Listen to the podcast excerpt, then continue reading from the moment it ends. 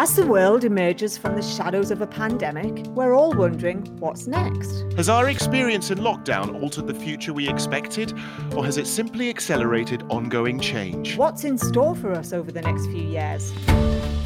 Join me, Suzy Goulding, And me, Andrew Clark, in Singapore every week. as we ask leaders across Asia working in marketing, communications, and lifestyle one simple question What's, next?